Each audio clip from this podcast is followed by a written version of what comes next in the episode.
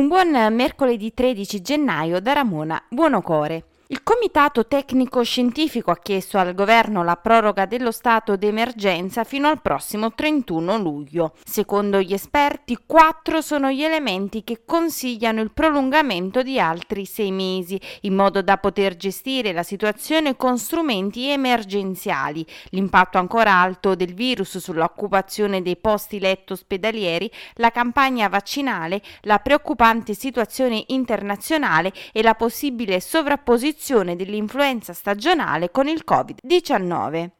È stato inaugurato ieri in forma ristretta il micronido comunale di Amalfi, un nuovo servizio offerto nel capoluogo della Divina Costiera destinato ai bambini dai 3 ai 36 mesi e gestito dal piano di zona S2 per il tramite della cooperativa La Fonte e il Girasole Inati. I locali sono stati progettati per ospitare 15 bambini, ma per l'anno educativo in corso, in ossequio alle norme anti-Covid, ne saranno accolti 10. Il micronido inaugura la seconda vita dell'edificio dismesso della ex pretura di via Casamare, recentemente rinnovato grazie ai lavori voluti dall'amministrazione Milano e finanziati con fondi di bilancio comunale. Lo stabile, da oggi destinato al nuovo centro di aggregazione, ospiterà a pieno regime spazi per la socialità, l'incontro e la crescita della comunità.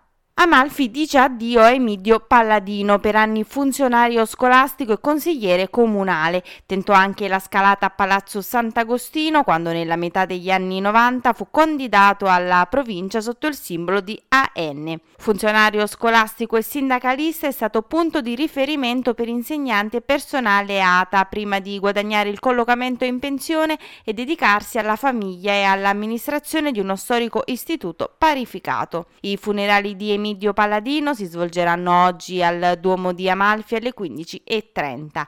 Alla famiglia, in particolare alla moglie Rosanna, ai figli Laura, Fabio e Stefania, al fratello Michele, giungano i più sentiti e commossi attestati di cordoglio.